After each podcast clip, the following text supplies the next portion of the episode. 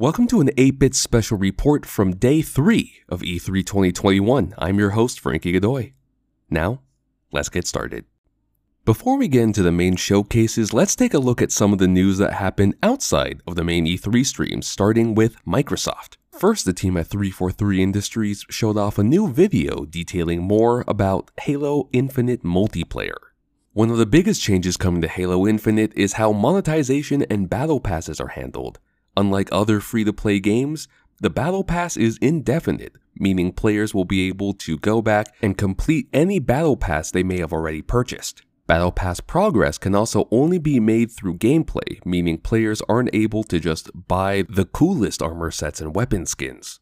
On top of not having any loot crate system or requisition pack system such as in Halo 5, all items will be purely cosmetic. Halo fans wishing to get their hands early on some Halo Infinite multiplayer can sign up to be a Halo Insider on the Halo Waypoint website. The team at Playground Games also showed off more from Forza Horizon 5, such as the new setting in Mexico, the new story mode, and just how gosh darn pretty this new game is gonna be. The main E3 stage also hosted panels from Verizon and Take Two Interactive, both highlighting what changes and efforts are being made to ensure marginalized and diverse voices are being heard within the video game space. As for other games, we also got a new update on upcoming From Software title Elden Ring. In an interview with IGN, director Hidetaka Miyazaki outlined more details regarding the upcoming Elden Ring, the game is set to emphasize freedom of all kinds, exploration, combat, and progression. As for the world, the Lands Between is the new world created by A Song of Ice and Fire, or Game of Thrones creator George R. R. Martin. Players take the role of a descendant of the Tarnished, a group of people cast out by society after losing their blessing from the Erd Tree, another in universe entity. Stay tuned tomorrow for more details regarding Elden Ring at the Bandai Namco Showcase. Maybe. And now for a message from our sponsor.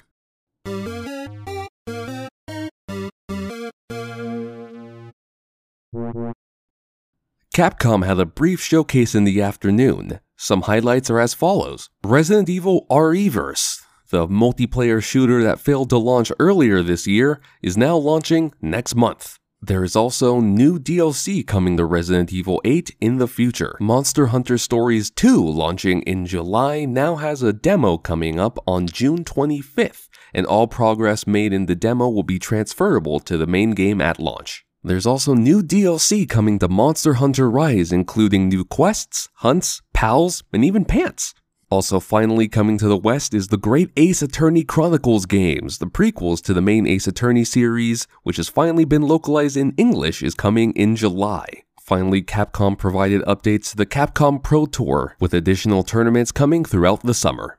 Razer closed out the day showing off the brand new Razer 14, now powered by Ryzen Zen 3 chips. The laptop also has its own dedicated GPU, the NVIDIA RTX 3060, which is upgradable up to a ridiculous RTX 3080. The new Razer Blade is available now. For more from these E3 showcases, including others such as Freedom Games, Limited Run Games, and the E3 Indie Showcase, feel free and check out archives from each stream on each brand's respective YouTube pages. And that's it for this third day of E3 2021. Thanks for listening. Be sure to tune in tomorrow for even more news regarding all that is E3. Once again, thanks for listening, and I'll see you tomorrow.